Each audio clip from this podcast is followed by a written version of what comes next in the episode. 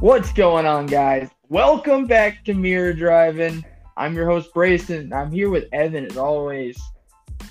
What's up, boys? Evan, we missed you in the last episode, man. Where were you at?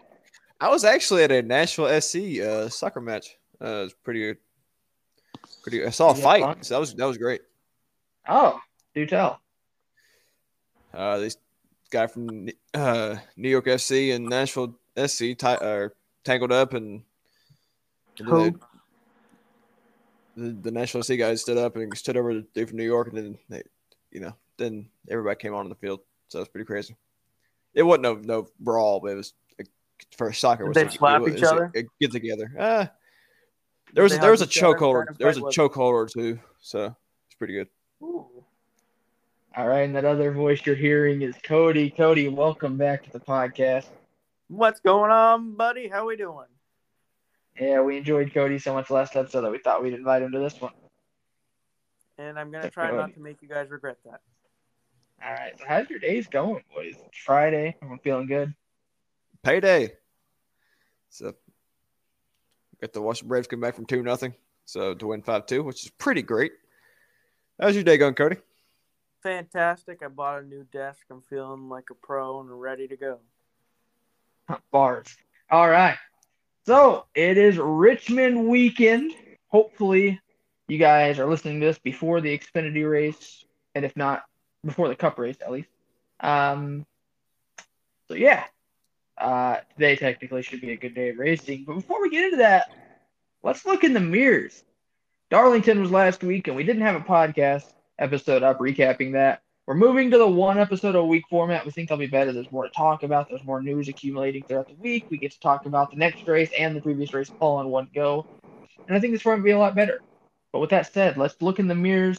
Darlington was about a week ago. Fantastic race. Just general thoughts on the race, Evan. What did you think? Of I thought it was actually, I thought it was actually a great race. Um, I've I've become more accustomed to realizing that Southern 500 is always going to be a longer race. Um, so I mentally prepare for that throughout the week, and then you know with tire fall off, more horsepower, less downforce, more slipping and sliding. Uh, I was kind of excited for it uh, as soon as the checker flag flew in Daytona. Um, crazy race, bunch of playoff drivers having uh, problems. Uh, crazy finish. So overall, it's just it's one of those races that you wanted new fans to watch. What do you think about that race, Cody? Yeah, I agree. The with the last part with the new fans, I feel like if you want to show someone a race, to try to get them to be like, "Yo, come watch this next NASCAR race with me," like we'll come and hang out. I feel like that was a really good one for it. They were really getting up on the wheel, like you were saying, slipping and sliding around, and it was kind of cool to see the drivers actually have to work um, on an oval. Like, yeah, they have to work hard on the road courses and stuff, but on the ovals, kind of feels like everyone's kind of getting bored of the high throttle package. So I liked it. It was a good finish. Denny deserved the win, and uh, it was enjoyable to watch the playoffs get screwed all up. Absolutely. Um, you I, you guys mirrored my thoughts perfectly. Uh, so I don't really need to give my thoughts on it.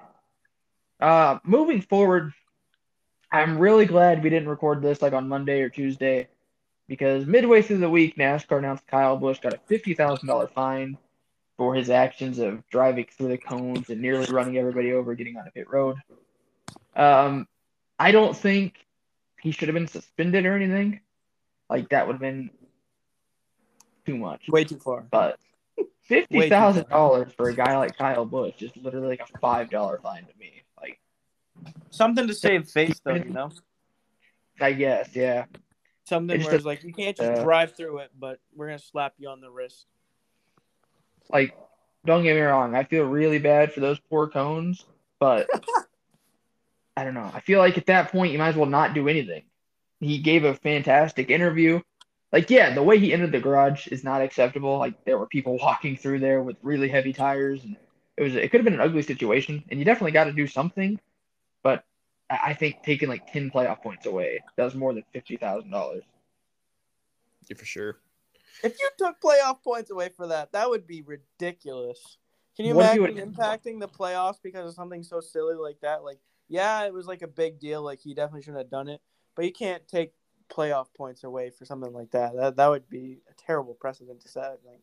Yeah, but you, you have to set a standard for that. If you're going to endanger people's lives, you know, I'm sure he Oh. wouldn't have he wouldn't have hit somebody on purpose or you know, obviously put tried to endanger somebody's lives. But you know, doing that, you have almost no lights on the infield, so people people are not really going to be able to see a car coming to turn making that turn. You know, the cones weren't even there for safety reasons. They're just there to make sure that people, uh, if you're going through the garage, your tracker would hit the start finish line. That way, that, that lap will count. So obviously, you know, the cones he didn't it wasn't fine for the cones. It's just for the people uh, being endangered. Um, but like you said, Brayson, you know, this is just a slap on the wrist, pretty much. Um, so I think you know something more severe probably would have set the tone. Uh, maybe would have made him rethink that going forward. You know, hopefully it will. Hopefully he'll rethink it anyways. But like I said, he was pretty upset with the way his race went, and the way you know Sims have been going for him. So Yeah, and it seems like obviously Kyle Busch wasn't the first playoff driver to have issues, but it felt like that really set the tone for the race moving forward. Obviously, at the start, you have Alex Bowman hitting the wall, blowing a tire, tire and then getting destroyed by his teammate. William Byron who couldn't avoid it. And William Byron later on has a tire go down. He hits the wall a ton. Uh, Chase Elliott as well blew a tire in the dumbest way possible. He literally barely got touched in a three wide situation and it ended his race. So can't wait for the composite bodies. Uh, Kyle Busch dumps himself off Austin's nose. Uh, props to him though for not blaming Austin for that because it nothing. I thought I was in for Hell Week. I thought they were gonna give it to me on that one. People on Twitter are ruthless to Austin Dillon. Like in the comments and stuff, people are awful to him. I thought that was so nice. Anyway, sorry. Austin gets a lot of undeserved hate on Twitter, by the way. Uh, like side topic, if you at all support Austin Dillon in a comment, even if you're not a fan of him, you will get like burned at the stake. not the like- real three. Like the hatred for Austin, it's 2021. People get over the car number. It's it's stupid. Like most of the people that complain about it weren't even alive to watch Dale Earnhardt race. But anyways, It's literally Uh, anytime his name comes up. literally, uh, somehow uh, let's not get into that. Uh, so Sorry. Kyle Busch, another playoff driver with issues. Michael McDowell, probably Final Four favorite for most people. Uh, spins early in the race. He was tearing through the field with fresh tires, and then uh, somehow blew it. I don't even really know what happened, to be honest. Lost the Uh, talent. Basically, any other playoff drivers? Can't really think of anyone else having like race-ending issues. Yeah, I think you covered it pretty solid, brother. And then even the playoff drivers that didn't wreck out, Kyle Larson got his car carried away on a hook because of the ending, but we'll get to that in a little bit. Brad Keselowski was like non-existent all day. Like uh, he got a top ten. I think he got seventh, yes. but Yep. dude, he was like 19th for majority of the race. Joey Logano was there, but then he wasn't. Truex probably had the best car, but he sped on pit road. A lot of issues for the playoff drivers, and then Denny Hamlin, the only one to really have no issues throughout the day, and it was enough. And he gets his first win of the season. And in my opinion, that was probably one of the better finishes of the year. Like the way the camera view was in turns three and four, I thought Denny had an issue. Like all of a sudden, you just see Larson sending it. I'm like, did he just like blow a tire, like blow an engine? Like what just happened? What were your guys' thoughts on that finish? Yeah, I was kind of uh, ex- not really expecting him to be able to make it that close coming into going to the turn three and four because he was a good, so probably four to five tenths back. So I mean, it looked like a NASCAR Heat Five finish or at Bristol or something um, while riding. Uh, obviously, Dan- Danny mentioned later in, in a post interview that you know he kind of took it very conservative going into the final turn. Uh, and then if you listen to if you watch the replay on Kyle Larson's onboard camera, you know, when it ha- plays his uh, in-car radio, he says he was kind of hoping he would dime in the corner so he can get to his right rear. And all of a sudden, if you listen to Denny's side of it, you hear Chris Lambert say, "Get up high, get up high, don't let him get to your right rear," because he knew if he did, he would get that run off the wall and then uh, be able to pass him on the start finish line. So. I kind of figured he would make it close. I didn't think he would destroy his car, obviously, but you know, sometimes you gotta do what you gotta do to make it make it alive in these playoffs. So, what do you think about that finish, Cody? Oh, it was awesome. I was hoping Denny would have stayed a little lower so we could have seen them side by side photo finish, but it was smart of Denny, obviously, to play defensively. But selfishly, I was hoping he'd stay a little lower, but it worked good for him, and uh, it was kind of cool just to see another. It'll be a fun finish that will be shown for a while because of how crazy it was. But I think you guys covered it all. It pretty dope. Yeah. Uh, final thoughts on that. It's kind of fitting that the first race of the playoffs kind of set the tone for the playoffs was the two best drivers from the regular season having literally a lap, lap duel. That's a good point. Um, it, we before we end in the mirrors, this wasn't in our notes, but we got to give props to Corey LaJoie. He had a top ten run going for 465 of the 500 miles at Darlington in a Spire Motorsports car. Like he was legitimately ahead of three quarters of the playoff field. He didn't get the finish he deserved because of an untimely caution from Ryan Blaney. Oh, that's not what had issues. Ryan Blaney, uh, destroying his brake rotor or something and spinning out. Um, that kind of trapped him a lap down. that one. able- I, I did call that one last week. I said I would not pick. I would not put money on Blaney because I just didn't see it happen. Um, Corey LaJoie finished 15th in Spire Motorsports Equipment. That's two races in a row. He's had a great run. And yeah, happy. Um, uh, yeah. So with that, let's head on to the news of the week. Starting it off, we have the next gen car from testing at Daytona earlier this week. It was reported that they had major heating issues and that it got extremely hot in the cockpit. Uh, drivers' little footsies were getting burned. Poor guys. Uh, You're brutal. no, but that's definitely an issue they need to get fixed before the season starts. You can't be racing at Indianapolis in August or like Texas when when's the All Star race? July. You Yeah. you have to have the heating issues fixed. Um, the exhaust being on both sides was not a wise decision from the jump, and I don't know. I don't really know how they can fix it. That's people who smarter than me's job figure it out. But I'm still going to criticize them for it because it's easy to do. Devin, what are your thoughts? Uh, yeah. I mean, there's pictures shown uh, during both days of Daytona practice. Uh, you can see Vince in the front windshield of Denny Hamlin's car uh, blow air onto the driver. Uh, then you see other pictures where there's no vents. Uh, I believe it was reported that some teams were drilling holes in the windshield to be able to try and get more air in and out. Uh, you know, that's whenever they you sit back to it with the dual exhaust coming out both sides. Whenever they went from the Gen 4 car to the Gen 5 car, car tomorrow, they on the uh, old generation car, the vents came out on the driver's side. On the car tomorrow and the Gen 6, the vents came out on the passenger side. So obviously that helped a lot with the heat. Um, on the feet, uh, I don't know what they can do to be able to cool it off down there. Maybe put a some extra protection on the floorboards. Maybe put a fan down there to on the feet. I say they get a cold ice, cold cola, and they just figure it out. Old fashioned style. You can tell Cody's from the north. Y'all don't have to deal with the heat up there. No, I'm just playing, but they, it's, they'll figure it out. Like we're overhyping this, it'll be all right. They'll figure it out. Like That, that is true. They'll definitely figure it out. I, I do think it's worth noting that we are about five months away from Daytona, and they're just now realizing this. Yeah, it, it that it, it's. I wouldn't be surprised to see the little bit of heating issues in the beginning, but I don't know. I feel like we're overreading into stuff just like that. Anyways, speaking of things to talk about, this is actually a fun topic. The schedule is supposed to come out next week, but we're impatient. So, three key details from the 2022 Cup Series schedule have leaked, or not really leaked. Adam Stearns reported it, and if he reports it, it's basically true.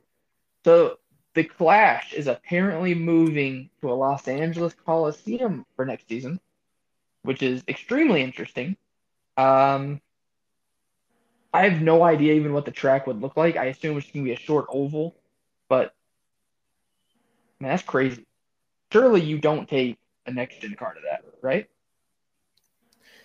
Right. I would figure not, um, considering that they tried to take it to the road course at Daytona this year, and then they after they announced that they announced that they would take if the cars were available at the time and they what they were running, they would go back to use the Gen Six car. So it's gonna look like a Bowman Gray on steroids uh, if it does come to fruition. So Cody, what are your thoughts? I thought I, I agree with the Bowman Gray on steroids. That that's a really good way to put it. That's gonna be sweet if that is the case. But but do you think they'll uh, do like a really really small oval, or will they try to get creative with it? Like, I, that'd be kind of What you cool. think, add jumps or something? Hell yeah, make it monster trucks with NASCAR. Hell yeah, Whatever- that would Mix get all the of the beer track. supercross into it. Wouldn't that'd be kind of cool if they did a dirt track on the football field? That honestly would be pretty cool. I don't know how it would work though. Um, if it's just turf, they can rip the turf off, right? The turf up because I don't think the turf is always there, and then they well, can it, lay it's like, the clay. old Rams Stadium, isn't it? Is that what they're doing? The old Rams Stadium. yes, Oh, is that what they're doing? It's So old. then rip the field up. They don't need it. Well, I think it that's kind of point. fields all the time. I think I think it's still a multi multi use facility. More than this for just they do this, that stuff at Gillette, at, at the Patriot Stadium. They do the Supercross, so that'd be sweet. Yeah, they uh, did the Kanye uh, Donda reveal thing at Soldier Field like a week before preseason started. They tore up the turf. See, Um, I think we just came up with the best idea NASCAR could ever have. I don't know if, it, if they tore up the turf or if they put some protection over the turf and the flooring down on top of it, which maybe that's what they did actually. I see, like I said, people smarter than me trying to figure this out. Other schedule reports are that Gateway or Worldwide Technology Raceway is going to be finally getting a cup date. That's a pretty big market. St. Louis to not have a cup date already is pretty impressive.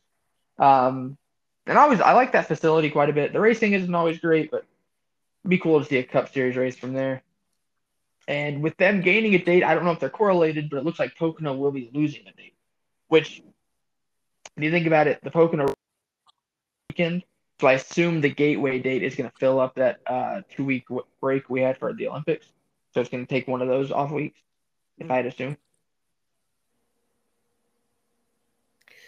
yeah, I mean, I don't know where they would pull that extra off week out because you know obviously it's for the Olympics. Uh, they only moved. I can't remember what they what they ran, what the off seasons were or off weekends were in 2019. Because obviously last year we had it was crazy um, with the COVID pandemic, but I'm pretty sure the off weeks were just combining the Pocono races it's very pro- very possible. Um, because they did that for 2020 as well because they thought the Olympics were happening COVID is unpredictable. Yes, I So don't know. It'd be it's something for like you said, people smarter than us to figure out.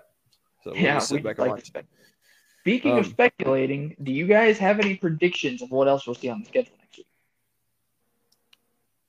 I want to hear some spicy takes. I don't want to hear something boring like the Bristol Dirt Track that we already know is coming. Uh, I want to see maybe the Daytona Road Course again. I feel Yeah, like I feel we're like likely to that's- see that. Um, obviously the the Phoenix again for the cha- for the championship race. Unfortunately. We'll probably see Fontana. I don't know. I kind of like it. The restarts are pretty cool. in my. Yeah, Like wide in turn one. Yeah. And yeah, we're gonna see like the big Fontana track allegedly. Um, What? We don't get the small one? That's- no, that'll be. Yeah, I think they postponed it one year. Yeah, What due to COVID. Why? Oh, I was looking forward to that. That sucks. Yeah, they want to at least give them one more race on the big circuit.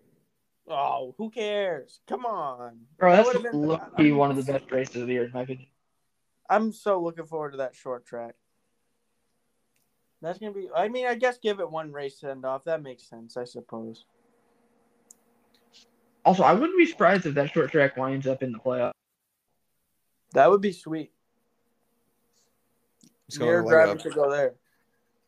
uh, this is going to look like a Martinsville on steroids with Bristol turns. So you guys think be- that shit's gonna actually pan out? Like, you think it's gonna be like good, like, or do you think it's gonna be a flop? Like, It can get, gonna go one of the two ways. Well, in theory, it should be good. Do you ever But get worried about like when they talk about doing this stuff and then you go there and it's like, uh oh, because like you said, that's a pretty good track as it is. Like, so that you said that, and then I'm like, oh no, what if it's worse? That would suck. Um, well, I hadn't thought about that. So I'd like to think that good old iRacing has helped them out to like No. to like figure out what to do with the configuration. Because like a Martinsville with big like sounds like it'd be really sick, but the straightaways are so long that you got to that's gonna be a really fast track. There's probably not gonna be a lot of passing. Do you think it'd be like Dover? Oh, I hope not. I guess. Kinda, I saw Yeah, that I on don't- Twitter For Dover? and I was like, oh, I could see it happening. I don't think it'll be like Dover because you there's too sharp of turners to be able to carry speed like you do with Dover. Dude, But it's literally gonna be like slot cars. They're gonna be going so fast that you're not gonna pass. It's it's pretty much long turn or long straightaways with high bank turns, small turns. So you might see, I mean you might see a lot of dive bombing, um, Ah, job. possibly. Uh, you might see mo- you might see more of like a, a Bristol-esque type turns with Barnes. That would be type awesome. straightaways. Because I have a feeling, both like depending on what the banking is and what the uh, configuration is, they might try to stay up on the high side, just keep the momentum going. How Um, long is the track? I'm trying to figure that out. Is it is it a half mile? I want to say it's a half mile somewhere in there. trying to figure that out because that thing looks tiny. I'm looking at like the track map, and that thing is small compared to like. But it's hard because I know Fontana is a big track. It just looks so small. And trying. 'Cause It's if a it's- half mile, half mile short track. So then Yeah. it probably will be a lot more like Bristol. You're probably right. I thought it because if, if it's not long enough to really be like a Dover, then you won't have. I think I think it'll be like Bristol in the banking, but the turns won't be as long because they went straightaways the length of like basically Martinsville straight They're gonna have they're gonna have a Martinsville with Bristol with Bristol banking pretty much. Oh, that's gonna be insane. We should go. But the issue is though, dude, you're not going to get very many bumping bumping runs to that kind of surface.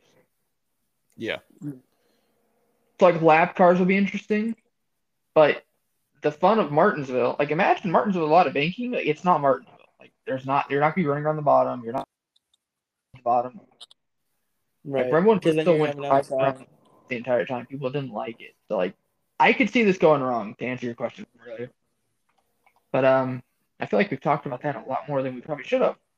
Yeah, Um, Oh, it's it's hey, conversation. In other news, we're not going to focus a lot on these because there's not really a lot we could talk about.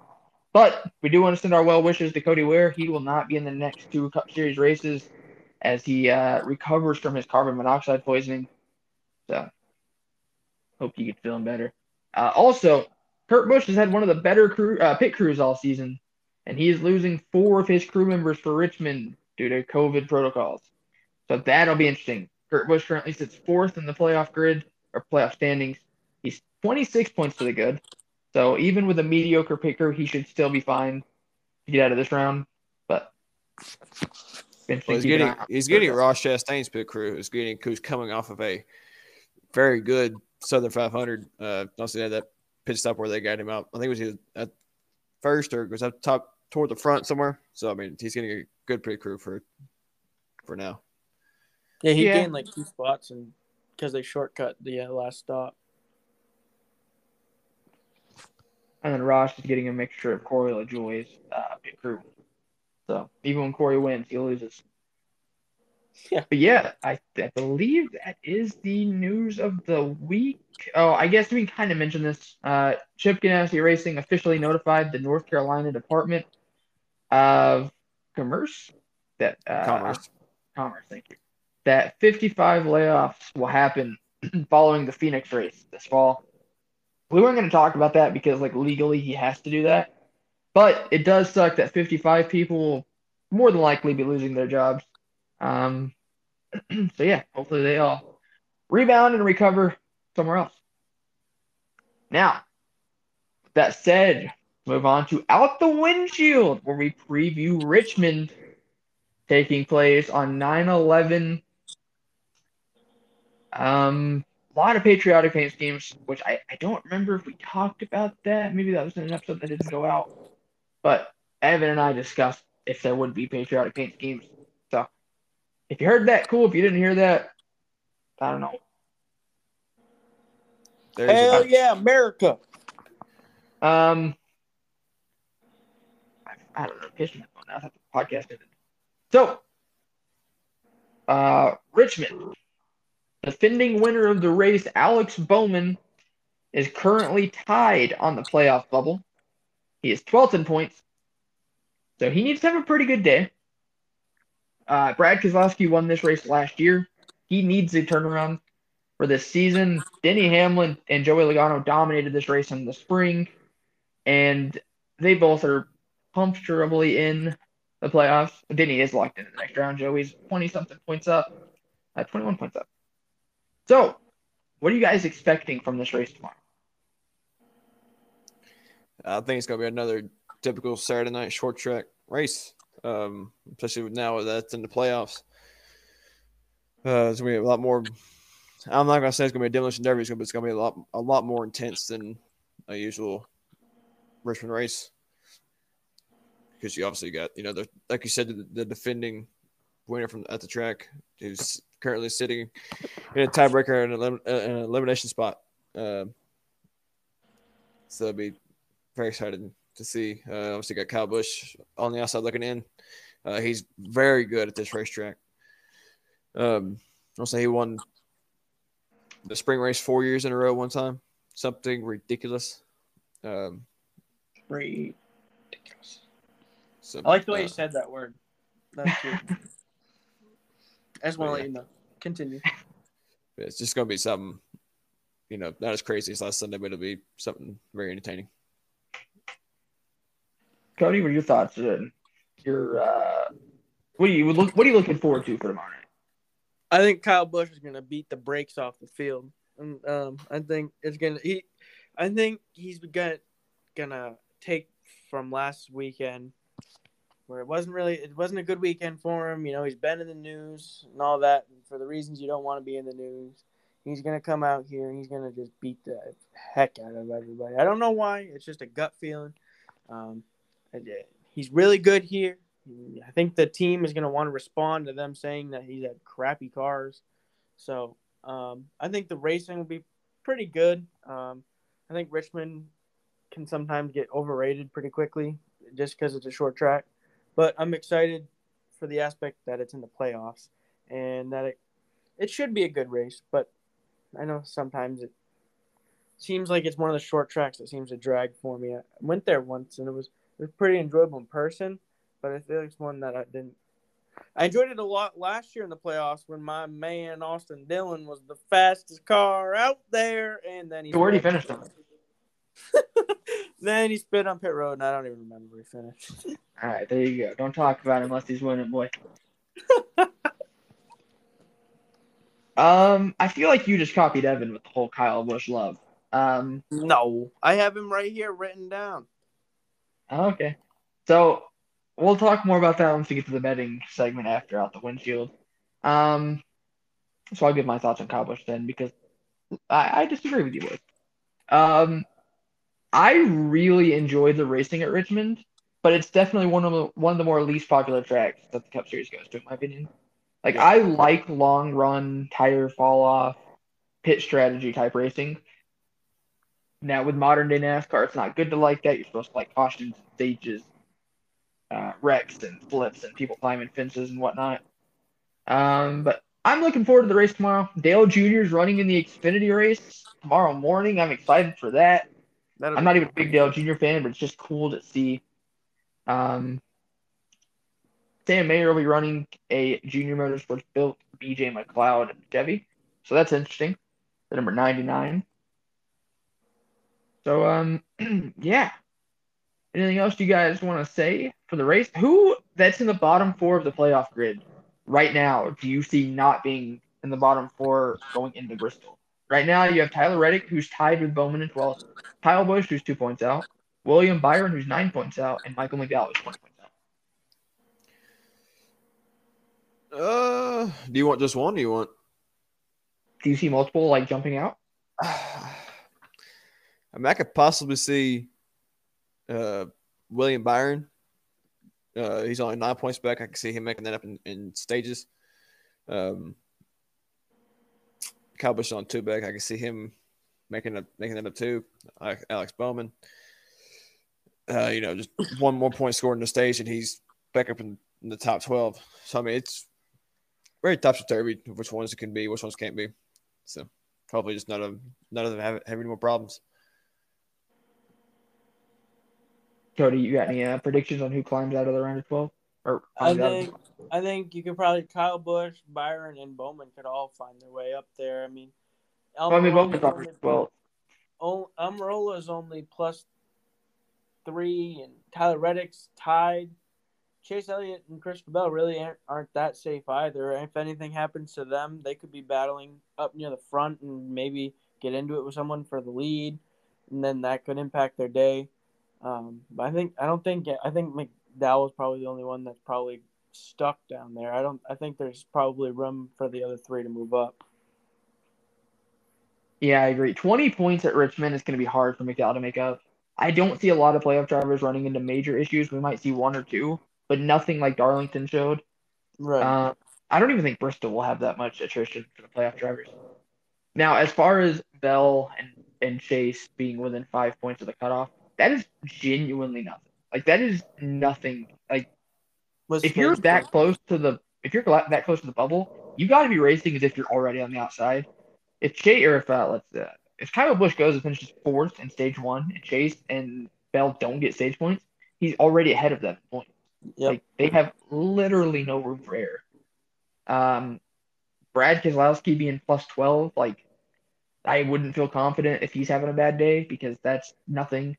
Then you get Kevin Harvick being plus twenty. That's where you can start breathing a little easier. Kevin Harvick historically not great at Richmond. He hasn't won there in a Stewart Haas car before, which is surprising. His last win there was 2013 when he still drove for RCR. Um, but yeah, I could see Kyle Busch and William Byron jumping up into the top 12. Tyler Reddick, I have no faith in. I don't know why. I just I like the kid. I just don't believe in him. I don't That's think true. Richmond is one of the stronger track. Is it? I said it last week, man. He had to win Darlington to get out of the round of 12. If not, I don't see him doing it. I agree with that. Um, anything else do you guys want to talk about Richmond wise? Reddick finished 20th there in the earlier race, so it's not like it's a great track for him. Yeah. All right, with that said, let's move on to the final segment of the episode. We are flying through this on accident. Um, the betting segment. It's my personal favorite segment of the week. If you've listened to the podcast before, odds are you've heard this segment. We're going to pick two drivers we would put money on. We are not putting money on them because it is illegal in the state I live in. But hypothetically, if we were to put money. It's not in we're pick- Tennessee. Hey, Legal be. All right, so you guys are putting money on. I'm just going to, you know, not. We'll So, put money on. We'll put money on it for you. How's that sound? All right, but I'm not Venmoing. So, two drivers we would put money on, okay? Or in y'all's case, two drivers you will. Okay. Then you have two drivers you wouldn't put money on, but you feel like they could win, right? You wouldn't be sure. And then I personally have four drivers for four for drivers you absolutely have no faith in and winning, but like reasonable, okay? I, I wanted to keep it to two. I know I told you guys two, but I couldn't. These four I really feel strongly about will not win. A couple of them probably surprising for you guys, um, but yeah. So uh, Evan, who's a driver you would put money on? And we don't know each other's lists. I'm going to go with Martin Truex Jr. with my first. Would put money on. Uh, Him too in one of mine. uh, obviously, you know he's he went 0 for a thousand at short tracks within his first uh, at least 10, 12, or 13 ever since- before he got to JGR. Couldn't win in the short track, and now he's at Joe Gibson. He is winning short tracks left and right. Can't beat him. Uh, finished fifth in the spring. Uh, finished second both stages. Um, he's just somebody who now is on on a roll with being fast at uh, Darlington. So possibly my minutes on his side right now. All right, Cody, who's the one you put money on? Uh, Kyle, I think Kyle Busch is gonna be my number one guy to put money on. I think, like I said, I think he's gonna be the fastest guy coming out. I don't. Have too much to back that up because he hasn't really been too fast lately. But I really think him calling out his team is actually going to do a lot of good for the team, especially in the playoffs. I think it's like, all right, we got to come and we got to help our driver get there. Like we're slacking, and it's the last of the Gen Six, so I think they'll put their all into it. Um, so I think he would be my number one to bet money on. Well, looking at Kyle Busch's stats at Richmond, he has seven straight top 10 finishes. Two of those include a win and a second place. So that's not a bad pick. Um, obviously, I got to go with Denny Hamlin. I put money on him. He won last week. I've said this before on the podcast. I feel like Denny's about to go on a 2011 Tony Stewart style playoff run. He's one for one right now. He's going to a statistically his best track. Uh, I don't see how you don't bet on Denny. Uh, Evan, who's your second? Uh, well, I might have to go with the guy I just said, Denny Hamlin. Um, obviously, he's been pretty good in the state of Virginia. Uh, almost led every lap of the race back in 2008 when uh Clint Bowyer won uh, when he had a flat tire.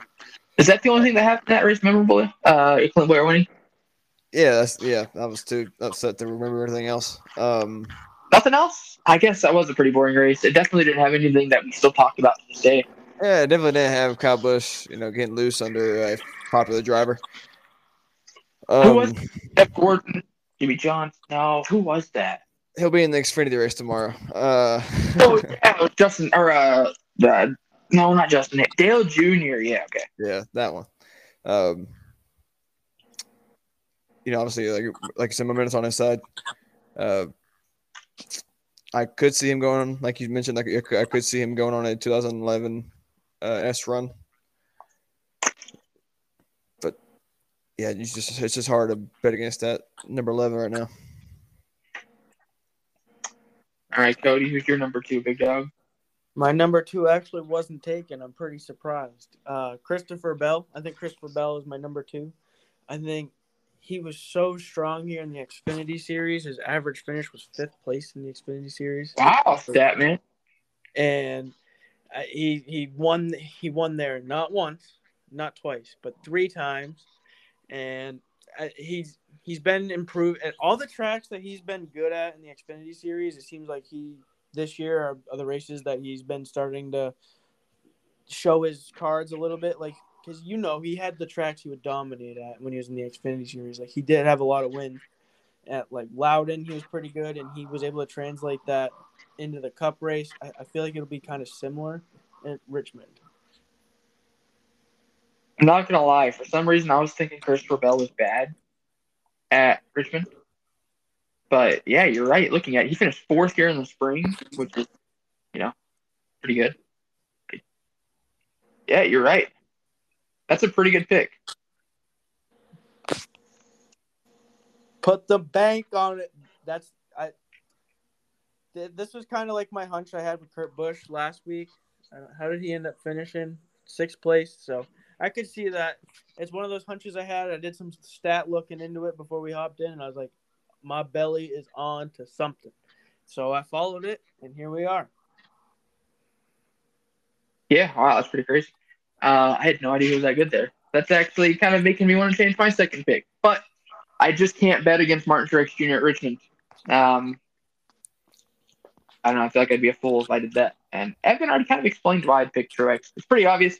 Uh, the dude's just phenomenal. He's the best there is, plain and simple. All right. Now let's move. Or is that all the guys the guys bet on? Yeah. Yes. All right. Let's head on to the group of drivers that you would not bet on but you wouldn't be surprised if they won. Evan, you first. Uh, probably go with Joey Logano. Uh, oh, I, I have him. Finished third both stages. Uh, then finished third in the race. Um, he's won there before. Uh, 2014 with that fantastic finish with him or him, Keselowski, Jeff Gordon, and Mark, or Matt Kenseth. At the field. Oh my god, that was crazy! And then he had Keselowski jump everywhere, all the cars. Um, but yeah, like that team's coming off of a uh, sixth place finish at Darlington. Uh, I guess they led 49 laps in the spring. Uh, just, but I just you know can't see them, you know, getting past that over the hump to be able to win that second race this year. Because I mean, he's still sticking on one. Uh, but I mean, once again, I still wouldn't be surprised if I made money though.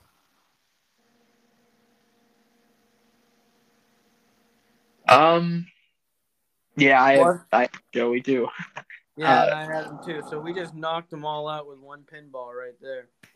Yeah, Joey was really good here in the spring, just as fast as Denny. Uh, he got screwed. I think he was leading when that late caution came out, actually. Um, he has multiple wins here. 2017 was his only win. And then he Cucumber. got. Yeah, missed the playoffs. One year in 2014, like you said. Um, I could, I could definitely see uh, Joey winning, but I wouldn't. I don't feel confident enough on Joey winning to put money on him.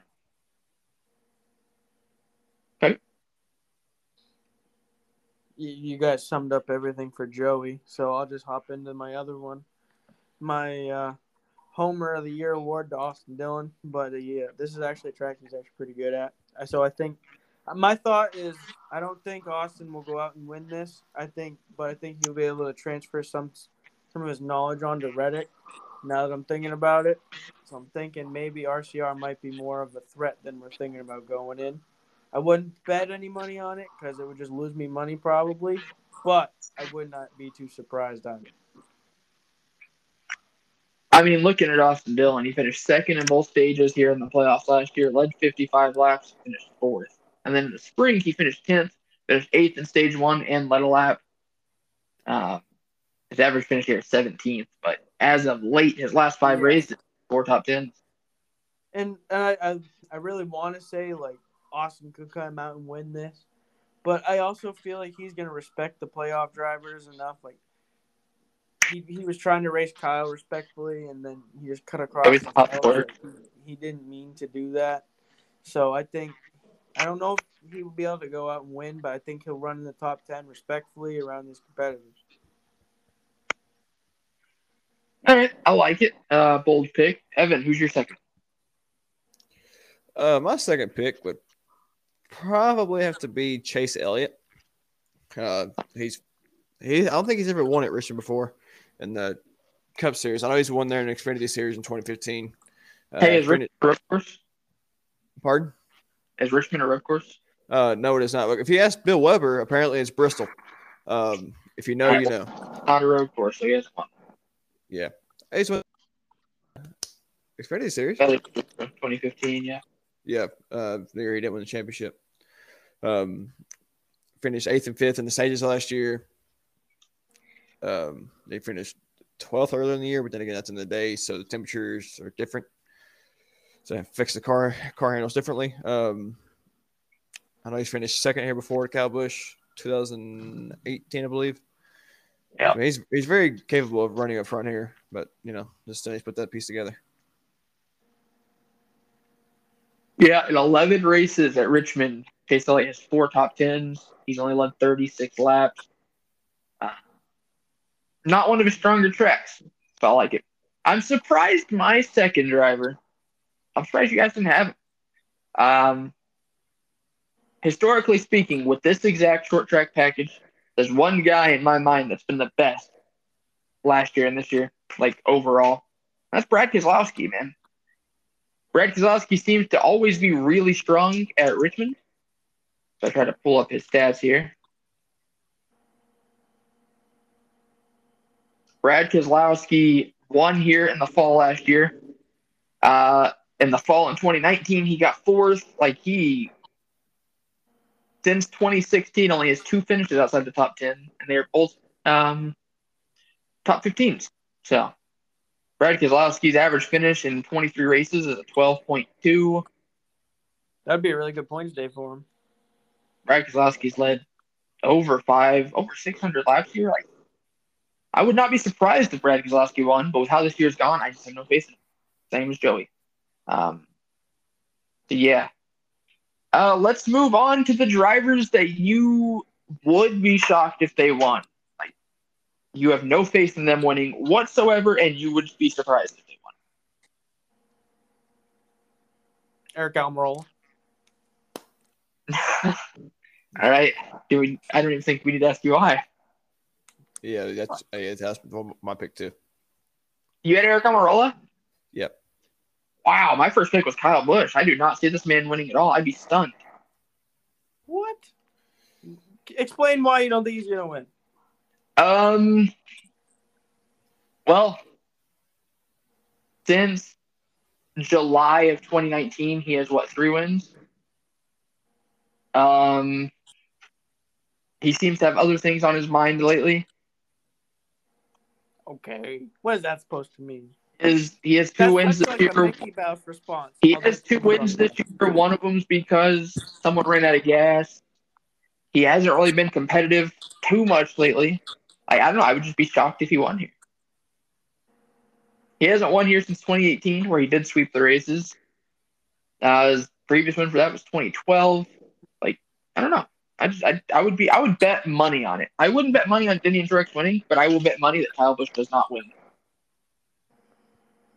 If either of you want to take this bet, I am ready to steal your money. How confident are y'all that Kyle Busch wins? I just don't got money to bet. That's five stars. That's Stay quiet. doing a podcast. Kyle Busch is not winning this race. I don't say him winning it, but I see him running pretty good. So let's put it that way.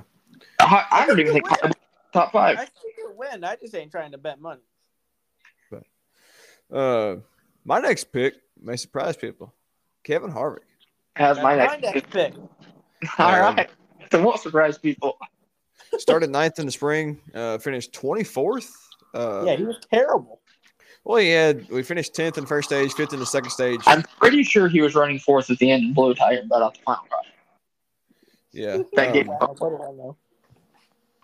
yeah, I think it was. if I that's think true. Correct. went the Um. And then Yeah, last sure. last year in this Because I can't cover stuff. Yeah, then last year in this race he finished uh, seventh. I, he finished fifth in stage one and tenth in stage two. Um, so I mean, obviously, you know, like, like I said, it's not really one of his best tracks, but you know, I Man, like I said earlier, I, a- I just I just can't see him in this race. So The last time he won here was 16 Richmond races ago in the Cup Series. And he only led three laps that day, so it's not like he dominated. Um, yeah, I just don't see Kevin Harvick winning. He hasn't been good at the tracks he's traditionally good at. I don't see him winning a race at a track that he historically isn't the best at. Like he's a top Yeah. 10 driver for Richmond, but I don't know if he'll get a top 10, right? Like he won Darlington last year and he barely got a top five. He dominated Michigan and Pocono the last couple of years. And where was he during those races? Like he barely got a top 10 at Atlanta. Like I don't he's not winning. Like no. Who's y'all's next one? Y'all got anyone? I think those those my la- those my last two. So Michael McDowell, probably not going to win. I mean, He's a playoff driver. Gabe's gonna win either. Cody's going. Cody's going for the win on this one, isn't he? Yeah, Co- I want those picks. Yeah. Um, I'll be a little more Ryan realistic. Blaney? Ryan That was my Blaney's probably not gonna win. Yeah. Uh, I said this last week, and you thought I was crazy whenever I said I thought Ryan Blaney was going to do bad. Um, now, granted, he did bad, but not because he was poorly driving. He was like running top five. Yeah. Um, Richmond is genuinely an awful track for Ryan Blaney. yeah, I don't see him running too well this weekend. When like I know I said this about Kyle Busch not getting top five, I will be literally jaw dropped if Ryan Blaney gets the top ten. Here's his ten. He's ran ten Cup races at Richmond. Here's his finishes. Okay, from 2016 to now. So I'm starting with oldest first. His finishes: 28, 39th, 36th, 18th, 22nd, 19th, 25th, 17th, 19th, 11th. Ryan Blaney has never finished in the top 10 at Richmond. He only has one finish inside the top 10 in a stage, now the fifth this year. He's never even led a lap at Richmond. I Yeah, Ryan- what do you think about Ryan Blaney's chances this weekend? Uh, like I said, Richmond's not one of his best tracks. So, uh, if I was a Blaney fan, I wouldn't really hope for the best. Well, good thing you are a Blaney fan. Let's cut the crap here. Yeah, Yeah. what are we doing? Why aren't you saying you're a Blaney fan? I don't want to play favorites. Uh, Play favorites. That's the best part of it. I mean, I feel like he shouldn't play favorites when it comes to Blaney at Richmond. Yeah. No, probably not. When we go to Bristol next week, though, I better hear you tooting the Blaney horn. yeah. Uh, but then again, that's next week, not- not this week. Um, Oh man, I Yeah. told you that earlier. yeah. But yeah, just you know, if Blaney fans hope for a 15th or better, that's all you hope for. I feel that's what I'm feeling almost every week as an Austin fan. So now you feel my pain, brother. Do you know off the top of your head how many points Blaney is to the good right now? I have the points up right here. Yes, he is 22. 22 to the good. Okay, so I feel like 22 points is a good enough cushion where he can just have an average day and still be good heading, heading into Bristol. And then you just gotta I could- hope a lap car don't take him out while he's ahead. Yeah, as long as nothing uh, catastrophic happens to that 12 car, he should be good going into the next round. Evan, I will knock on wood. Um, could be two years in a row we see a 12 car early round exit. Uh, my final driver that I would be shocked if they won, and the only reason I put him here is because I don't see him winning, but he won here in the spring. Alex Bowman ain't winning this race, let's be honest. Alex Bowman fans, I'm sorry. I like Alex Bowman a lot. He's my favorite Hendrick driver, but he is a major confidence driver. If his confidence is high, he's unbeatable. His confidence is low, like I'm sure it is right now. Um, he is the worst of the four, and I don't know. Um, he's barely on the inside of the playoffs. I'm sure he thought he'd be an easy round of eight driver. I don't know. What are you guys' thoughts on Bowman this weekend? Uh, one thing about Bowman is usually whenever he does poorly one weekend, he might come out next week and he might just swing for the fences and knock it 600 feet. Um, but then again, he might swing for the fences and strike out looking. Um, like I said, he's very confidence based. Uh, I could see him doing good, just trying to get, just trying to you know work back off of Darlington. Uh, but I just can't. I can't see him winning the race. But I can see him, you know, scoring quite a few points, which is all you need right now when you're tied for the cutoff position. the one thing saving him in terms of the confidence thing um, is that he won here in the spring. Now, he didn't dominate, but a win's a win. So he'll be looking at that trophy all week, being like, all right, about to get you your brother. Um, He I'm was- looking. Go ahead. Or sister. He was Or- definitely he was the fastest. He was definitely the fastest car that last. I want to say green flag around to the checker flag, not. But before that, between that stage right there, he was definitely the fastest car on the track. So, uh, but then again, different setup. So, be excited to see. Um, in the last five races, Alex Bowman has one top ten, and it came in Daytona. So like, his his momentum is not on his side. But yeah, that was all the drivers that I would not bet on, and I would be shocked if they won. Um, that was out the windshield. That was in the mirrors. You guys have anything else you would like to say in the world of NASCAR? Uh, yeah, actually, I just I don't I do not understand. I understand it from a marketing perspective, but how do you put one of your biggest races of the year on NBCSN when you're going for ratings? Your biggest race, one of your biggest races of the year, you want to put on network on national TV, where you're being, actually being able to draw in more more viewers. But you, but you know, most people, a lot of people don't have NBCSN but a lot of people do have an antenna set to TV where they can watch on on NBC, which that just doesn't doesn't make any sense to me. I actually understand it fully. Um, do you think a Michigan race on NBC would draw in more or less viewers than the Southern 500 on NBC? Less, Do you think the Southern 500 would draw in more viewers yes, than like most other races? yes, That's why you put it on your secondary channel, try to boost those numbers. yes. But people, but if people don't have that channel, if somebody just casually is going through the channel and sees a race on NBC, like, oh, I might be able to watch this. You know? But if you They don't you go- care about the people. They only care about the dollars. The Yeah, thing if, you- if is, you get more people, you have more dollars. nobody is going to casually scroll through NBC and see NASCAR Cup Series And turn it and on. click it. Like it, Darlington doesn't matter, right? They'll either click it because it says NASCAR Cup Series, or they won't. They don't really see Darlington, and if they do and they're casual, they don't even know what Darlington means, right? If they have no idea about it. So that I don't know. They could do the same thing on NBCSN. Every cable provider I've ever had, which admittedly I've only had three in my life, have all had NBCSN. So it's not like a rare channel to get.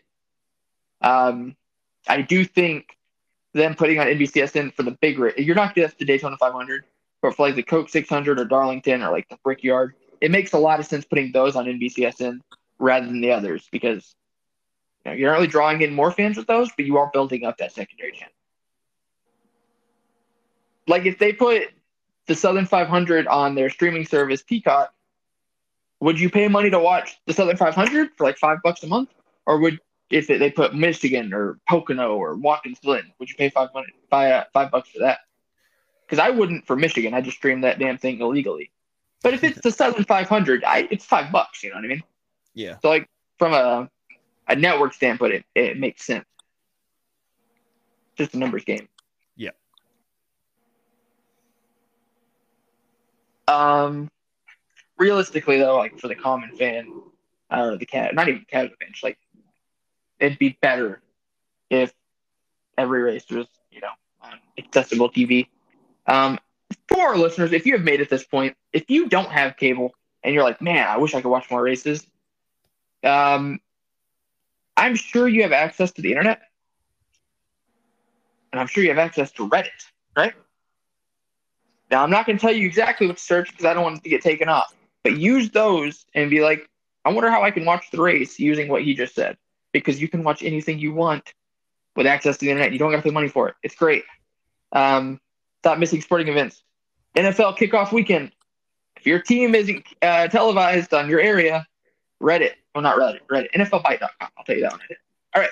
That was the episode for uh, the Darlington recap. Where we at? Richmond preview. Um, I like it's a pretty good episode. It was nice having you back, Evan. It was nice Thank you. having you back, Cody. Um, yeah. Until next time. Hope you guys enjoy the weekend of racing. We got F1 from Monza Sunday morning. NFL's back. I'm gonna watch my Bears play on Sunday night. Gonna be Tighten embarrassed. up. Yeah. Uh, Cody's a Cowboys fan, so you know he he got drunk last night. He's, he's already sad. So Yeah. Hey, Uh, season's already over. They lost to the Super Bowl champs. They played them pretty tough. I'm not gonna hang my hat on no loss to the Tampa Bay Buccaneers. Yeah, man. Poor kids in Austin, Dillon fan and a Cowboys fan. Like, I just like losers. What can I say? Got it rough. bro, Andy's a Celtics fan. He can't catch a break. But we'll see you guys next time. Thank you so much for listening. Thank you for joining us. Um, I was Brayson. They were Evan and Cody. As always, we'll see you guys next. Adios.